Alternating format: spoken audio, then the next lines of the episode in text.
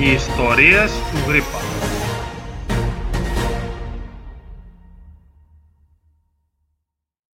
Αγαπητοί Φαντασμαγόριαντς, καλησπέρα και καλώς ήρθατε σε μία ακόμη προσπάθεια του φεστιβάλ μας να παραμείνουμε ενεργοί και δημιουργικοί τη δύσκολη περίοδο που περνάμε. Οι ιστορίες του Γρήπα αποτελούν μια νέα εκπομπή η οποία έχει ως στόχο να παίρνει συνεντεύξεις από σημαντικούς ανθρώπους του φανταστικού από την Ελλάδα και το εξωτερικό. Σήμερα έχουμε την τιμή και τη χαρά να υποδεχόμαστε τον κύριο Θωμά Μαστακούρη, γνωστό σε όλους μας για το συγγραφικό και το μεταφραστικό του έργο, αλλά όχι μόνο. Ελάτε όμως να μάθουμε περισσότερα μαζί. Κύριε Μαστακούρη, χαιρόμαστε ιδιαίτερα για την τιμή που μας κάνετε. Καλώς ήρθατε.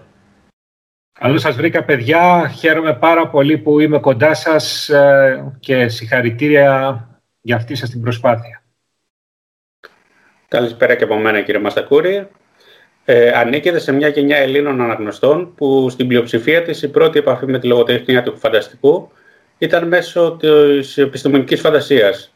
Ποια ήταν όμως τα δικά σας πρώτα σχετικά αναγνώσματα; Δεν είμαι σίγουρος αν πρώτα με, με γοήτευσε η ηρωική φαντασία ή η ηρωική φαντασία ή η επιστημονική. Σε κάθε περίπτωση πάντως νομίζω ότι η πρώτη μου επαφή και με τα δύο είδη ήταν μέσα από τα κλασικά εικονογραφημένα, ε, τα αμερικάνικα κόμιξ που κυκλοφορούσαν στα ελληνικά από τα τέλη της δεκαετίας του 50 ε, και παρουσίαζαν ε, τα πιο γνωστά κλασικά έργα, ανάμεσά τους και κάποια επιστημονικής φαντασίας, όπως τη μηχανή του χρόνου του George Wells ή το ταξίδι στο κέντρο της γης του Ιουλίου Βέρν.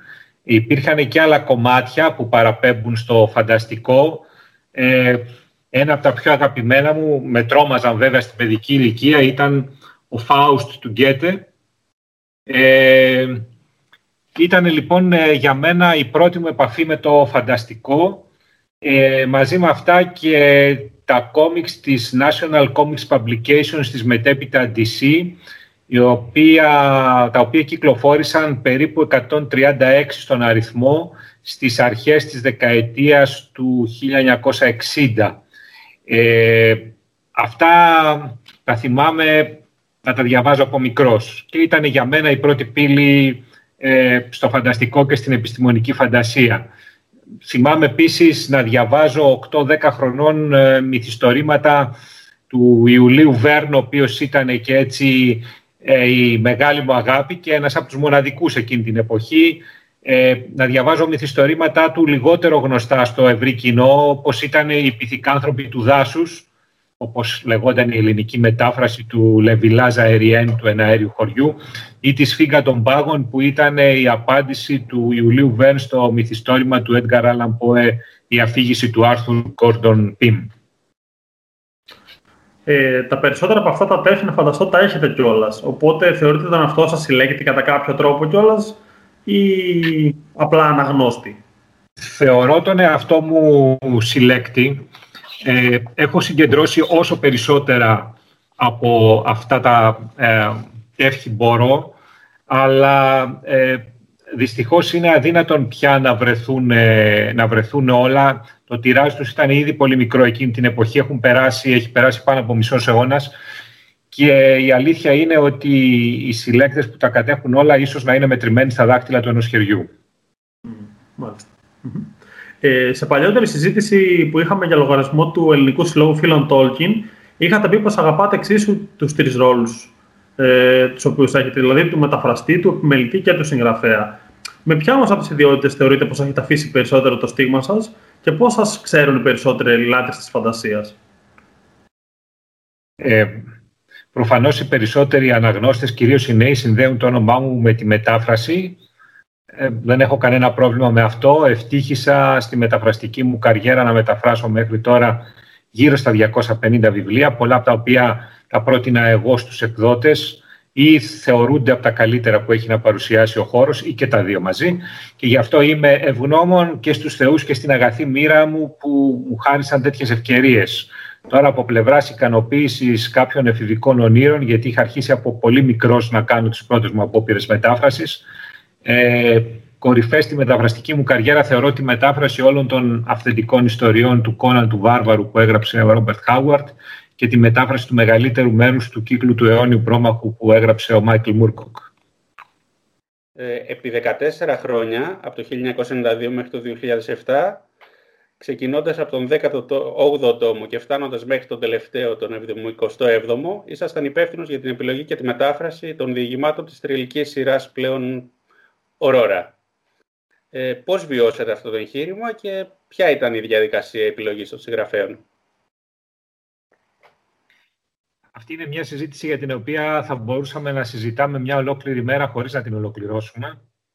Ε, λάτρευα και λατρεύω το δίγημα ως μέσο έκφρασης της λογοτεχνίας του φανταστικού και έτσι είχα ήδη από έφηβο συγκεντρώσει μια τεράστια συλλογή διηγημάτων στον χώρο του φανταστικού. Η Ορόρα εκείνη την εποχή μέσω των ανθολογιών που επιμελούνταν τότε ο, ο Γιώργος Μπαλάνος ήταν ο μοναδικός εκδοτικός οίκος που έμοιαζε να καλύπτει τα γούστα μου στην Ελλάδα. Και έτσι ήταν για μένα μεγάλη τύχη να αναλάβω την επιλογή, τη μετάφραση και το σχολιασμό των διηγημάτων των ανθολογιών κάτω από κάποιες ευνοϊκές για μένα συγκυρίες. Ίσως χωρίς αυτές, δηλαδή και τη σειρά των ανθολογιών και τις συγκυρίες, να μην ήμουν σήμερα αυτός που είμαι. Αρχικά η επιλογή ήταν εύκολη επειδή είχα να διαλέξω ανάμεσα σε πολλά καλά διηγήματα. Όσο όμως η σειρά προχωρούσε, τόσο επειδή ήθελα να ποικίλω τη θεματολογία της, ε, όσο και επειδή τα καλά διηγήματα τέλειωναν, δυσκολευόμουν όλο και περισσότερο να βρω κάποια που να καλύπτουν τα κριτήριά μου, αλλά και την θεματική της εκάστοτε ανθολογίας. Ε, πάρα πολλές φορές ε, επέλεγα ένα και απέριπτα τρία, τέσσερα ή πέντε άλλα που θα μπορούσαν να μπουν στη θέση του. Ελπίζω να τα κατάφερα στο μέτρο του δυνατού να μην απογοήτευσα τους περισσότερους αναγνώστες της σειράς. Προσωπικά εγώ είμαι μεγάλος ε, φαν της σειράς, οπότε σίγουρα δεν με απογοητεύσατε. Ε, εκτός από επιμελητής και μεταφραστής, ήσασταν όμως και συγγραφέας στη σειρά. Ε, τι σας όθησε να συμπεριλάβετε κάποια έργα; Την πρώτη μου παρότριση την είχα από τον τότε επιμελητή της σειράς, τον συγγραφέα και μετέπειτα καλό φίλο Μάριο Βερέτα. Σας ομολογώ ότι δεν χρειαζόμουν και πολύ τσίγκλισμα, αφού είχα ήδη στα σκαριά κάποια δικιά μου διηγήματα. Είμαι όμως ευγνώμων και σε αυτόν και στον εκδότη τον αείμνηστο Φάνη Γνατίου που με εμπιστεύτηκαν ε, και μου έδωσαν ένα χώρο για να εκφραστώ μέσα σε αυτές τις πρώτες τις ε, σειρές. Όσο για το αγαπημένο μου πόνημα, ε, πιθανώς θα έλεγα ότι είναι η σειρά με πρωταγωνιστή τον detective Βιάσονα Δούκα. Τον είχα ξεκινήσει ως μια απάντηση στα πασίγνωστα στην εποχή εκείνη X-Files, αλλά σύντομα πήρε δική του ζωή και ακολούθησε πιο σκοτεινά μονοπάτια. Ε, σε μια συνέντευξή σας στον Νίκο Μπίνο του vaccicon.gr είχατε πει στην ερώτησή του σχετικά με το τι είναι αυτό που σας όθησε να γράψετε το βιβλίο «Η Γκρίζα Χώρα», ότι είναι μια βαθιά επιθυμία να παρουσιάσω στο ελληνικό αναγνωστικό κοινό μια κοσμοθέαση που αγαπώ και σέβομαι, μια παράδοση ελάχιστα γνωστή, αλλά και συγχρόνως τόσο κοντά στη δική μας, δεσμένη με μια σύγχρονη απόδοση. Αυτά ήταν τα λόγια σας. Υποστηρίζετε λοιπόν πως η παράδοση του Βορρά είναι κοντά στη δική μας. Πείτε μας κάποιες ομοιότητες που βλέπετε μεταξύ των δύο παραδόσεων. Τι μας συνδέει; Πάντα έλεγα ότι αν διαβάσει κανείς την Ιλιάδα και την Οδύσσια και στη συνέχεια κάποια από τις σκανδιναβικές σάγκε ή το αγγλοσαξονικό έπος του Μπέογουλφ, θα δει πόσο κοντά βρίσκονταν πολιτιστικά οι δύο παραδόσεις, έστω και αν όπως τις γνωρίζουμε απέχουν κάπου 2.000 χρόνια μεταξύ τους. Και οι δύο παραδόσεις, και η αρχαία, η ομερική, η ελληνική και η σκανδιναβική έχουν ε, θεούς με ανθρώπινα χαρακτηριστικά, που τους φέρνουν πολύ πιο κοντά μας, θεούς που αγωνίζονται όπως και οι άνθρωποι ενάντια στις δυνάμεις του χάους και της εντροπίας, αλλά και ήρωες που πάνω απ' όλα διαπνέονται από αυτό το νητσεϊκό άμορφά της, τον έρωτα για το πεπρωμένο και την αριστεία που με κάθε τρόπο θέλουν να εκπληρώσουν. Ε, εγώ θα επιμείνω στις ερωτήσεις περί των ανθολογιών Ορόρα και θα σας πω ότι ανάμεσα σε πολλά προσωπικά έργα είναι και η σειρά με διηγημάτων που αναφέρατε πριν του Ιάσου Ναδούκα. Ε, δηλώσατε ότι ανήκει και μόλις πριν από λίγο είπατε ότι είναι στα αγαπημένα σας δημιουργήματα. Ε, υπάρχει περίπτωση να δούμε σύντομα κάποια συλλογή με τις περιπέτειες του, μια και τα, οι ανθολογίες της Αurora πλέον είναι λίγο δυσέβρετες; Ε, έχω υποσχεθεί στον εαυτό μου ότι θα το κάνω έχω ήδη προχωρήσει σε, αυτή τη, σε αυτό το τομέα και θα το είχα ήδη ολοκληρώσει αν τα τελευταία χρόνια δεν έπεφταν στα χέρια μου τόσα πολλά και καλά βιβλία που καλούμε να μεταφράσω. Και έτσι ο χρόνος που μου απομένει για τη συγγραφή να είναι ελάχιστος. Ε, υπόσχομαι όμως δημοσίως ε, και μέσα ε, από αυτή τη συνέντευξη ότι ε, με τη βοήθεια των Θεών και κορονοϊού επιτρέποντος θα κυκλοφορήσει σύντομα μια συλλογή που σε ένα μεγάλο μέρος του θα εμπεριέχει και τις καινούργιες περιπέτειες του Ιάσονα Δούκα. Άλλωστε, για όσους όπως εσάς γνωρίζουν την ιστορία του, δεν είναι καθόλου παράλογο να τον ξανασυναντήσουμε στις μέρες μας ή σε ένα λίγο πιο μακρινό και δυστοπικό μέλλον. Ε, στην πολυετή σας μεταφραστικής καριέρα έχετε ασχοληθεί και με τα τρία υποείδη του φανταστικού. Επική φαντασία, επιστημονική φαντασία και τρόμο, μεταφράζοντας αρκετά σημαντικά και πολυβραβευμένα έργα. Τι ιδιαιτερότητες, ε, τι δυσκολίες μάλλον θεωρείτε ότι παρουσιάζει το κάθε υποείδος και ποιος είναι ο συγγραφέας που σας έχει δυσκολέψει περισσότερο μέχρι στιγμής; Ε, όσο και αν φαίνεται περίεργο, το υποείδος με τις περισσότερες δυσκολίες είναι η επική φαντασία και αυτό γιατί συχνά οι συγγραφείς χρησιμοποιούν περίεργες ιδέες, εκφράσεις, σύνθετα ονόματα, η μετάφραση των οποίων απαιτεί μεγάλη προσοχή και σύνεση, ώστε στα ελληνικά ο αναγνώστης να μην διαβάζει κάτι που να του φαντάζει γελίο, παράλογο ή άτοπο στη γλώσσα του, αλλά να μπορεί να βυθιστεί στον κόσμο του συγγραφέα. Ε, όσο για το δεύτερο σκέλος της ερώτησης, τώρα πια έχω αποκτήσει την πείρα να τους παλεύω όλους, αλλά νομίζω ότι οι πιο δύσκολοι στον τρόπο της έκφρασής τους θα παραμένουν πάντοτε ο Lovecraft και ο Tolkien. Είναι όμως και οι δύο τόσο καλοί ο καθένας με τον τρόπο του που δεν θα αρνιόμουν ποτέ να μεταφράσω κάτι δικό τους. Ε, όπως αναφέρατε πριν, έχετε μεταφράσει ήδη τους κατά τη γνώμη μου κορυφαίους ε, του Sword and Sorcery, όπως είναι ο Χάουαρντ, ο Μούρκοκ, αλλά και ο Λάιμπερ. Ε, ποιους θεωρείτε σύγχρονους διαδόχους τους, ποιους έχετε ξεχωρίσει τα τελευταία χρόνια; Ε, υπάρχουν πάρα πολύ καλοί καινούργιοι συγγραφείς. Ε, θα μιλήσω μόνο για τα προσωπικά μου γούστα. Από τη γενιά του 90 εγώ ξεχωρίζω τον Glenn Cook και τον George Martin από τους πιο πρόσφατους τον Στίβεν Έριξον και τον Μπράντον Σάντερσον.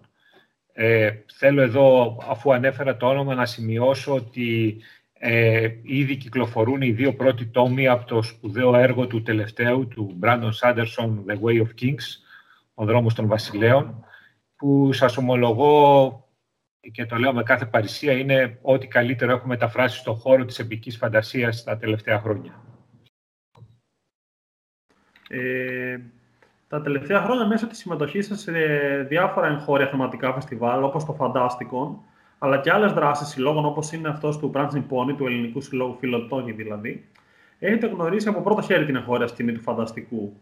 Ποια είναι η άποψή σας για τα πράγματα στη χώρα μας σε επίπεδο αναγνωστών και δεύτερον σε επίπεδο συγγραφή. Έχετε ξεχωρίσει κάποιους Έλληνες συγγραφείς; Για τους αναγνώστες τι να πω, μόνο ότι καταφέρνουν πάντα να με συγκινούν με τη θέρμη τους και την αγάπη τους για το φανταστικό. Απλώς ο λογοτεχνικός αυτός χώρος είναι μικρός και η χώρα μας εξίσου μικρή ώστε να μην επιτρέπει στους αριθμούς μας, θα πω όχι τους, να μεγαλώσουν τόσο πολύ όσο θα θέλαμε όλοι μας. Ε, όσο τώρα για τους Έλληνες συγγραφείς του, του φανταστικού, ε, νομίζω ότι υπάρχουν πάρα πολύ καλοί ανάμεσά μας. Είναι ίσως ένα λάθος που κάνουν πολλοί να συγκρίνουν την αγγλική παραγωγή με την ελληνική και αυτό για τον απλούστατο λόγο ότι σε εμά φτάνουν μεταφρασμένα μόνο τα καλύτερα κομμάτια ε, των καλύτερων συγγραφέων, γιατί αυτό προσπαθεί ο κάθε εκδότης να πετύχει. Ε, και έτσι μόνο με τα ιερά τέρατα συγκρίνουμε τους, ε, τους δικούς μας τους ε, συγγραφείς του φανταστικού στην Ελλάδα. Στην πραγματικότητα, ε, πολλοί γράφουν πάρα πολύ ωραία, πάρα πολύ καλά. Ε, θα αποφύγω να κατονομάσω Έλληνες συναδέλφους επειδή με κάποιους από αυτούς με συνδέει μια ιδιαίτερη σχέση και φιλία και έχω γνωρίσει έτσι με αυτόν τον τρόπο καλύτερα τη σκέψη και το έργο τους, ενώ κάποιους άλλους αξιότερους ίσως και από μένα δεν έχω προλάβει να τους γνωρίσω, άρα μπορεί να τους αδικήσω αν δεν τους αναφέρω. Καταλαβαίνω. Ας πάμε όμως σε ένα από τα αγαπημένα μου θέματα, ε, σχετικά με τον καθηγητή Τόλκιν. Αλήθεια, πότε τον πρωτοπιάσατε στα χέρια σας και πώς βεβαιώσατε την επαφή του ως αναγνώστης και πώς ως μεταφραστής; Λοιπόν, παιδιά, ε, το... προσπαθώ να θυμηθώ τι ακριβώς συνέβη πρώτα. Εάν πρώτα είδα την ταινία του, του Ραλφ Μπάξι ή αν πρώτα αγόρασα τον άρχοντα των δακτυλιδιών, πιθανώς να συνέβησαν ε, το ένα από το άλλο σε μικρή απόσταση. αυτό που θυμάμαι σίγουρα είναι ότι βρήκα το βιβλίο του Άρχοντα των Δακτυλιδιών σε ένα πελώριο τόμο. Το έχω φέρει και μαζί μου να σας το δείξω. Χιλίων εκατό σελίδων.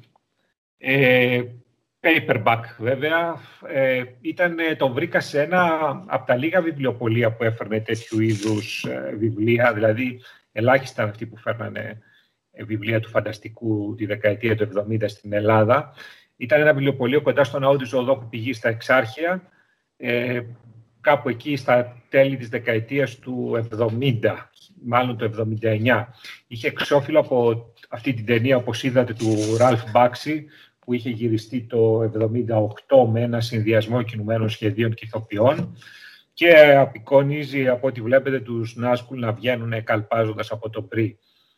Ε, τώρα να σας πω την αμαρτία μου, στα πρώτα κεφάλαια εκεί με το πάρτι γενεθλίων του Πίλμπο το βαρέθηκα και το παράτησα. Το ξανά πιάσα μετά από δύο-τρεις μήνες. Ε, μόλις η συντροφιά του δαχτυλιδιού έφτασε στα ορυχεία της Μόρια, κόλλησα μια και καλή. Ε, τόσο πολύ ώστε να έχω χωμένο το πελώριο βιβλίο κάτω από το μαξιλάρι μου και να το διαβάζω κρυφά σε ώρες που έπρεπε να διαβάζω για τις Πανελλήνιες. Ε, σε κάθε περίπτωση ε, αυτή η αγάπη του Τόλκιν ε, με τη λεπτομέρεια σε πείθει πως ο κόσμος στον οποίο βυθίζεσαι είναι πραγματικός. Σε αυτό βέβαια βοηθάει, ε, όλοι το ξέρουν αυτό, όσοι έχουν εντρυφήσει το έργο του και το πάθος του για τις γλώσσες που ο ίδιος δημιούργησε. Και έτσι όλος ο κύκλος της Μέσης Γης, από τη δημιουργία του μέχρι το τέλος της τρίτης εποχής, είναι πολύ σφιχτά δεμένο σε ένα αδιάσπαστο σύνολο και έτσι ακόμα και σήμερα όσοι αγαπούν το έργο του μπορούν να βρίσκουν αντιστοιχίες, σχέσεις, κρυμμένα νοήματα πίσω από κάθε παράγραφο των βιβλίων του. Τώρα, ε, ναι. Θα ήθελα να συμπληρώσω, να ρωτήσω βασικά, αλήθεια, ποιο θεωρείτε πως είναι το αριστούργημά του; Ε, ποιο ξεχωρίζει; Και γιατί, για, για, για ποιο λόγο για εσάς; Ε, εγώ, σε, σε αντίθεση με, του, με τους πολλούς, ε, θα, ε, που γνωρίζουν, έχουν αγαπήσει περισσότερο από όλα τον άρχοντα των δαχτυλιδιών, φαντάζομαι. Ε, εγώ λατρεύω το, τα, τα δύο ε, έμετρα ε, δημιουργήματά του, τον θρύλο του Ζίκουρτ και της Γκούντρουν και την πιο πρόσφατη πτώση του Αρθούρου. Τα ποιητικά αυτά έργα τα έχω μεταφράσει για τις εκδόσεις Έολος και ε, αν και γράφτηκαν πολύ πριν από την ολοκλήρωση του γνωστού κύκλου της Μέσης Γης, του Χόμπιτ και του Άρχοντα των, των Δαχτυλιδιών, κυκλοφόρησαν δεκαετίες μετά το θάνατό του. Είναι κατά τη γνώμη μου ένα από τα καλύτερα είδη ενήλικης έτσι, φαντασίας. Είναι ισότιμα μιας αρχαίας τραγωδίας ή μιας σκανδιναβικής σάγκας και αποδεικνύουν με πόση μαεστρία μπορούσε ο καθηγητής να χρησιμοποιήσει την αγγλική γλώσσα και μάλιστα σε κάτι τόσο συμπυκνωμένο και δυνατό όσο είναι το αρχαίο αγγλικό μέτρο της παρήχησης. Ελπίζω αυτό το εγχείρημά μου να αποδώσω τους χιλιάδες στίχους των ποιμάτων του σε ελληνικό, ιαμβικό, 15 σύλλαβο, να μην πρόδωσε το έργο του ούτε και την εμπιστοσύνη των αναπροστών. Ε, σίγουρα ένα ακόμα θέμα που θα μπορούσαμε να μιλάμε είναι το, τα βιβλία του καθηγητή και γενικότερα το έργο του Τόλκιν.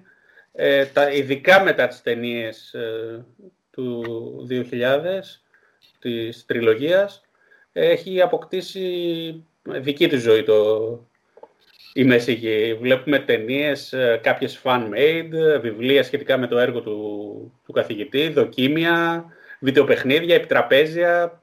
Περιμένουμε όλοι και τη σειρά στην, ε, στο Amazon. Ε, Ποια είναι η γνώμη σας με αυτόν τον χαμό που γίνεται σχετικά με τη Μέση Γη τα τελευταία χρόνια; Ε, ε, ακριβώς επειδή, όπως είπα και πριν, ο καθηγητής έντυσε τον κόσμο της Μέσης Γης με μια ιστορία σχεδόν τόσο περίπλοκη όσο η ανθρώπινη, έτσι ο καθένας μπορεί να αντλήσει άπειρο υλικό και έμπνευση μέσα από πράγματα που άλλοτε αναλύονται εκτενώς μέσα στο έργο του και άλλες φορές ίσα που υπονοούνται. Ε, εγώ προσωπικά θεωρώ ότι τρία πράγματα έκαναν τον κόσμο της Μέσης Γης τόσο αγαπητό και προσιτό στο ευρύ κοινό. Το πρώτο και πιο πρόσφατο είναι ασφαλώς οι ταινίες του Άρχοντα των Δαχτυλιδιών, ένα τεράστιο επίτευγμα στον κόσμο του, του κινηματογραφικού θεάματος. Ε, το δεύτερο είναι η διάδοση του Άρχοντα των Δαχτυλιδιών στο φοιτητό κόσμο των Αμερικανικών Πανεπιστημίου Πόλεων κατά τη δεκαετία του 60, Οπότε και ο κάθε φοιτητής σχεδόν θεωρούσε υποχρέωσή του να έχει τον άρχοντα των δαχτυλιδιών στη βιβλιοθήκη του. Και το τρίτο, όσο και δεν είναι, αν δεν είναι αντιληπτό με την πρώτη ματιά, είναι τα παιχνίδια ρόλων, κυρίως το Dungeons and Dragons, που πρωτοπόρησε στο, στο τομέα αυτό και που κυριολεκτικά αντέγραφε όλο τον κόσμο της Μέσης Γης με τις φυλές και τα πλάσματά της, αν και βέβαια χρησιμοποιούσε μαζί με αυτόν και το σύστημα μαγείας που παρουσιάζει ο ανεπανάληπτος Jack Vance μέσα από τα βιβλία της «Ετοιμοθάνα της Γης». Ε, εγώ ήθελα να ρωτήσω με αφορμή την ερώτηση του Χρήστου ε, σχετικά με το fan fiction. Ποια είναι ακριβώς η γνώμη σας; Είναι θεμητό κανείς; Να μπαίνει και να δημιουργεί μέσα σε ένα κόσμο που ήδη υπάρχει περισσότερο υλικό. Το Tolkien Estate, από ό,τι ξέραμε μέχρι στιγμής τουλάχιστον, ήταν κόντρα σε αυτό. Από εδώ και πέρα δεν ξέρουμε πώς θα είναι τα πράγματα, αλλά πάλι πώς το βλέπετε. Ε, αυτό είναι ένα ζήτημα που έχει μια πολύ δύσκολη απάντηση. Ε, κάποιοι θα υποστηρίζανε και μαζί με αυτούς ίσως και εγώ ότι κάποια έργα με τόσο, τόσο πολύ διαδεδομένα, τόσο πολύ αγαπητά, αποκτούν μία αυτυπαρξία πέρα από τον ίδιο τον δημιουργό. Οπότε ε, είναι πια τόσο οικία στον κόσμο, ώστε να μπορεί κάποιος να τα πειράξει, ε, να, να επέμβει απάνω τους, πάντοτε βέβαια με τον ε, πρέποντα σεβασμό. Εγώ νομίζω ότι θα πρέπει να είναι ελεύθερη μια τέτοια διασκευή, ειδικά αφού εντάξει, έχουν περάσει και αρκετά χρόνια από τον θάνατο του συγγραφέα και ε, δεν έχουν άμεση σχέση με την αναπαραγωγή των ίδιων των έργων του, αλλά ο, το κοινό θα είναι αυτό που θα κρίνει αν πράγματι αξίζουν ή δεν αξίζουν την προσοχή του και την επιβράβευσή του. Ε, και πάλι όμως ε, είναι πάρα πολύ λεπτό το θέμα των ε, πνευματικών δικαιωμάτων και πάντοτε ακροβατούμε ανάμεσα σε κάτι που πιστεύω ότι είναι μια ειλικρινής επιθυμία κάποιων ανθρώπων να αποδώσουν φόρο τιμής σε αυτό το, τον κόσμο και σε μια ιστερόβουλη προσπάθεια να τον εκμεταλλευτούν οικονομικά. Κάθε περίπτωση πρέπει να εξετάζεται ξεχωριστά. Ε, ε, ε, με αφορμή μια αναφορά σας νωρίτερα στα RPG, από όσο ξέρουμε είστε γενικά λάτρεις των επιτραπέζιων παιχνιδιών ρόλων. Ε, είστε ακόμα ενεργός παίκτης και τι πιστεύετε πως προσφέρουν ε, στον ψυχισμό σας ε, σαν χόμπι; Πάντοτε από τότε που τα γνώρισα κάπου στην αρχή της δεκαετίας του 80 πιστεύω ότι τα παιχνίδια ρόλων είναι ένα βάλσαμο για τον ανθρώπινο ψυχισμό και είναι και ο καλύτερος ίσως από τους καλύτερους τρόπους για να αποκτήσεις φίλους και να περάσεις καλά μαζί τους. Ε, αυτό σκεφτόμουν και εγώ όταν πριν από 20 χρόνια δημιουργούσα τα ζωντανά έπι το πρώτο ελληνικό παιχνίδι ρόλων στον κόσμο των ομυρικών επών. Ε, κάποτε σας ομολογώ έκανα μια μεγάλη συλλογή, αποκτούσα σχεδόν ότι κυκλοφορούσε στην αγορά, αλλά τον τελευταίο καιρό προτιμώ τα μεγάλα επιτραπέζια που συνδυάζουν τα παιχνίδια ρόλων με τα παιχνίδια στρατηγικής. Πάντως αγαπημένα μου παιχνίδια ρόλων παραμένουν πάντοτε το αρχαίο πλέον RuneQuest της Avalon Hill και αργότερα το Call of Cthulhu της Chaosium, στο οποίο έχω αφιερώσει άπειρες ώρες παιχνιδιού στα νιάτα μου. Ας παραμείνουμε λίγο σε αυτή την ερώτηση. Ε, όπως είπατε, πριν από 20 και πλέον, 21 χρόνια, 22, ε, ε, δημιουργήσατε το, τα ζωντανά έπι, το δικό σας επιτραπέζιο παιχνίδι. Ε, τι σας όθησες σε αυτή την κίνηση και ε, μια και τα τελευταία χρόνια παρατηρείτε μια επιστροφή στα, στα παιχνίδια ρόλων. Ε, πιστεύετε ότι Έχετε σκεφτεί να προχωρήσετε σε μια επανέκδοση; Ε, υπεραγαπώ και την ελληνική μυθολογία και τα, τα δύο έπι του Ομήρου που έχουν φτάσει μέχρι τις μέρες μας, γιατί σίγουρα ήταν πολύ περισσότερα. Ε, ήθελα λοιπόν να χρησιμοποιήσω την πείρα που είχα συγκεντρώσει μετά από 20 χρόνια ως παίκτης και κυρίως ως αφηγητής για να δώσω κάτι με ελληνικό χρώμα, χωρίς αυτό να είναι φολκλωρικό ή γραφικό με την κακή έννοια των λέξεων. Ε, την εποχή εκείνη που κυκλοφόρησε το παιχνίδι από τις εκδόσεις Εόλος είχε αρκετά μεγάλη επιτυχία, πούλησε πάνω από χίλια κομμάτια. Θεωρώ ότι είναι επιτυχία για την ελληνική αγορά. Ε, κάποιες φορές σκέφτομαι να προτείνω την επανέκδοσή του, αλλά όπως σας ομολόγησα ήδη έχω χάσει τα τελευταία χρόνια την επαφή με το σύγχρονο κόσμο των παιχνιδιών ρόλων και θα χρειαζόταν μια μεγάλη αφιέρωση εκ μέρους μου για να προσαρμόσω τα ζωντανά έπι στο σύστημα το οποίο φαίνεται τουλάχιστον να προτιμούν οι περισσότεροι παίκτες σήμερα την πέμπτη έκδοση του Dungeons and Dragons. Παρ' όλα αυτά, ποτέ δεν λέω ποτέ, δεν ξέρεις τι θα συμβεί. Ε, ένα χαρακτηριστικό γνώρισμα των δικών σας έργων είναι πώ αντλούν την έμπνευσή τους από τις αρχαίες μυθολογίες. Μας είπατε νωρίτερα ότι, σας, ότι αγαπάτε την ελληνική πολύ. Ξεχωρίζετε κάποιον λαός προς τη μυθολογία του; Θεωρώ ότι κάθε μυθολογία του κάθε λαού έχει τη δική της αξία. Εγώ έτυχε από πολύ νεαρός να νιώσω έλξη για τη βορειοευρωπαϊκή παράδοση και τώρα πια ομολογώ έτσι, αισθάνομαι απόλυτα ταυτισμένος μαζί της. Εν τούτης, ε, είναι πάρα πολλοί λαοί που έχουν μια πλουσιότατη μυθολογική παράδοση με τις δικές της ιδιαιτερότητες και τη δική της γοητεία. Ε, πέρα από τη δική μας την ελληνική, που ασφαλώς τη γνωρίζω και την υπεραγαπώ, αλλά και που έχουμε την τύχη να είναι μια από τις καλύτερα ε, διασωσμένες και πλουσιότερες. Με γοητεύουν η κελτική, η σλαβική, η ινδική, η ιαπωνική και η μυθολογία των φυλών της Δυτικής Αφρικής, κυρίως των Ιωρούμπα. Ε, κάποιο παράδειγμα θα μπορούσατε να μας δώσετε σχετικά με την Ινδική, ας πούμε η Μαχαπαράτα και ο γνωστός ο Άρτζουνα. Ε, ναι, ε, για μένα η Μαχαμπαράτα είναι ένα έπος εφάμιλο με, με την Ηλιάδα. Ε, για μένα τα, τα διδάγματα που έχω πάρει από αυτήν ε, είναι αμέτρητα και με ακολουθούν στη ζωή μου από τη στιγμή που τη γνώρισα. Ε, περιέχει όμως και πέρα από τους ανθρώπινους χαρακτήρες και τα ηθικά διδάγματα που παίρνεις μέσα από αυτήν και ένα τεράστιο πλούτο ε, φανταστικών ε, όντων, ε, πλασμάτων, καταστάσεων που πραγματικά νομίζω ότι μέσα στον κόσμο του φανταστικού δίνουν ένα απίστευτο χρώμα, μια πάρα πολύ καλή καινούρια εικόνα για αυτό που έχουμε συνηθίσει να βλέπουμε μόνο με, την, με τη δυτική πλευρά, με, με το δυτικό μάτι.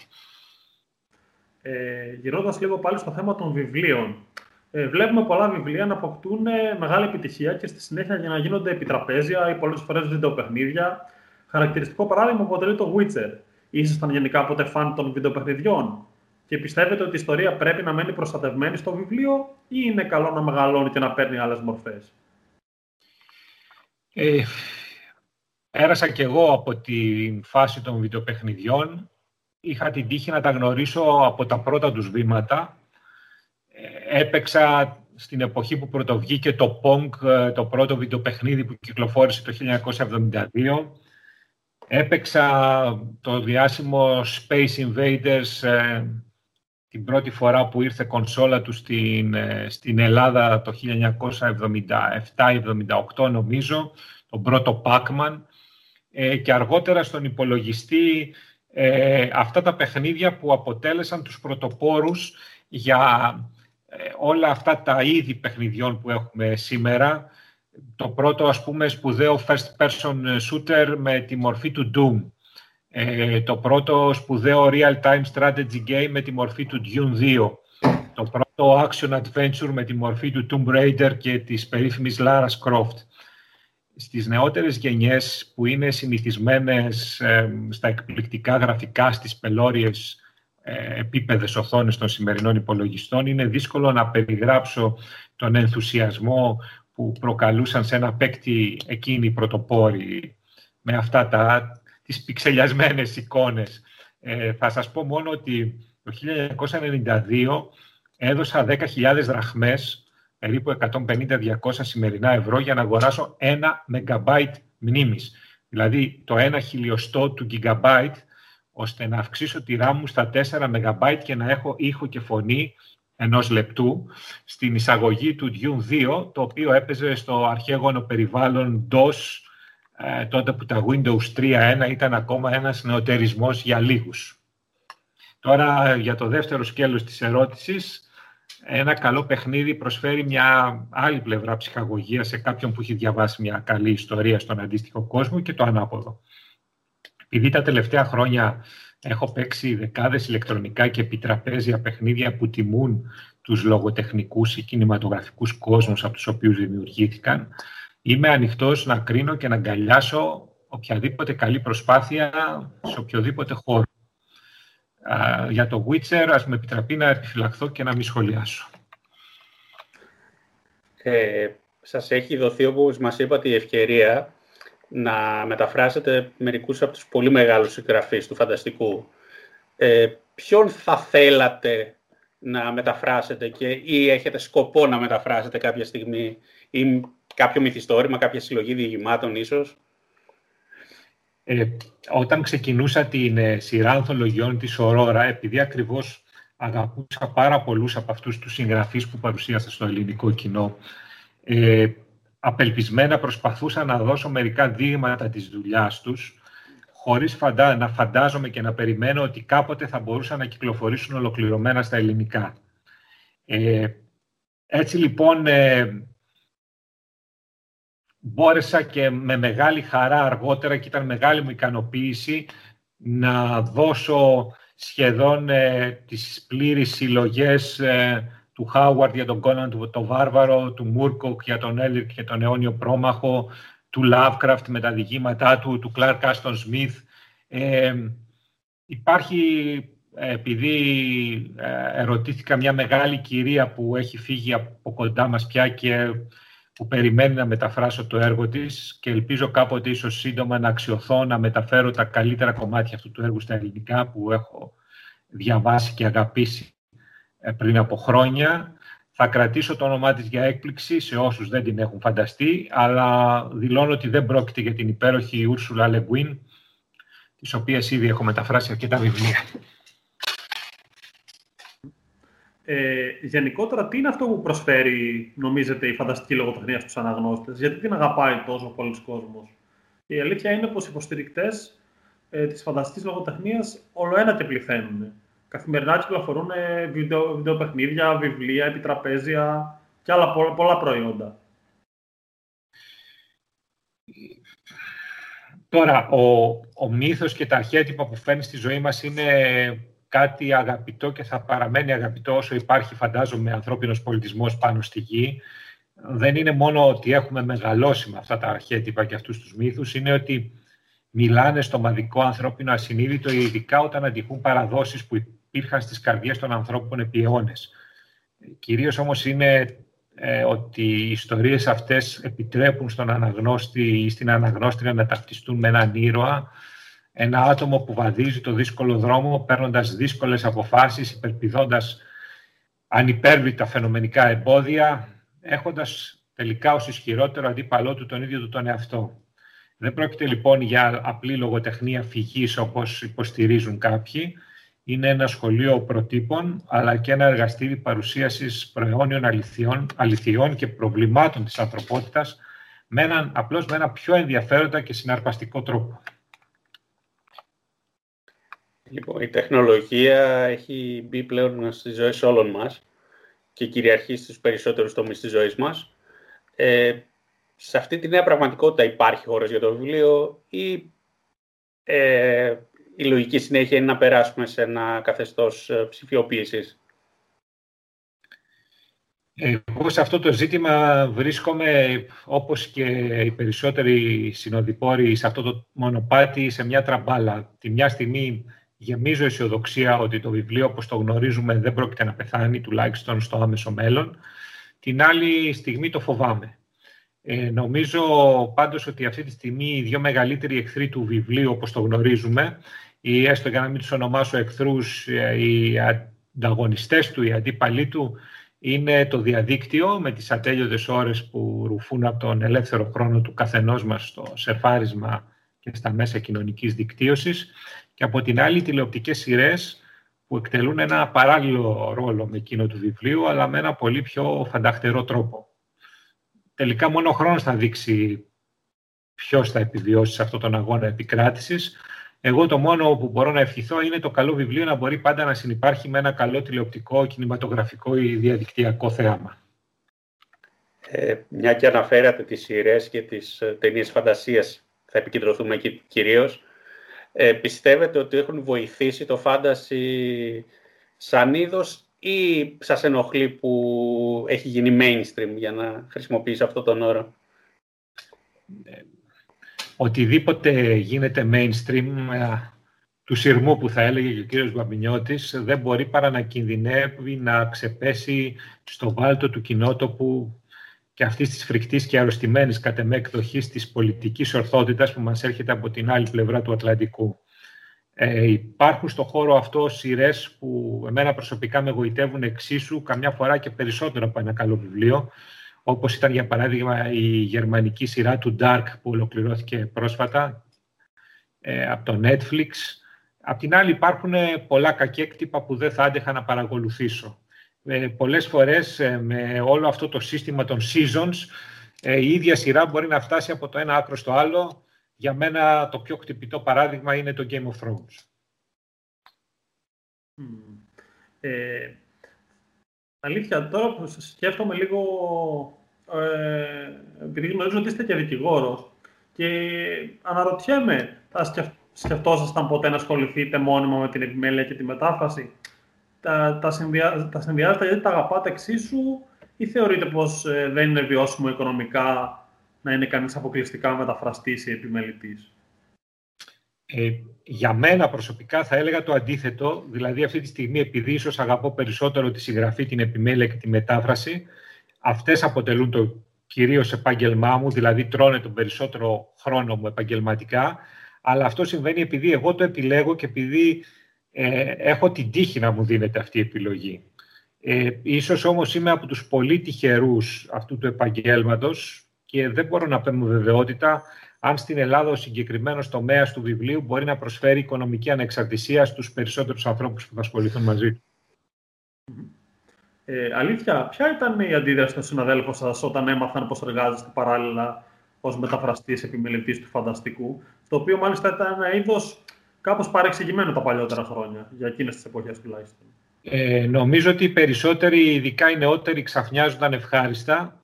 Μου έχει τύχει μάλιστα κάποιοι αρκετοί να με, γνώριζαν, ε, με αναγνώριζαν ως συγγραφέα και μεταφραστή χωρίς να γνωρίζουν ότι είμαι και συνάδελφός τους δικηγόρος.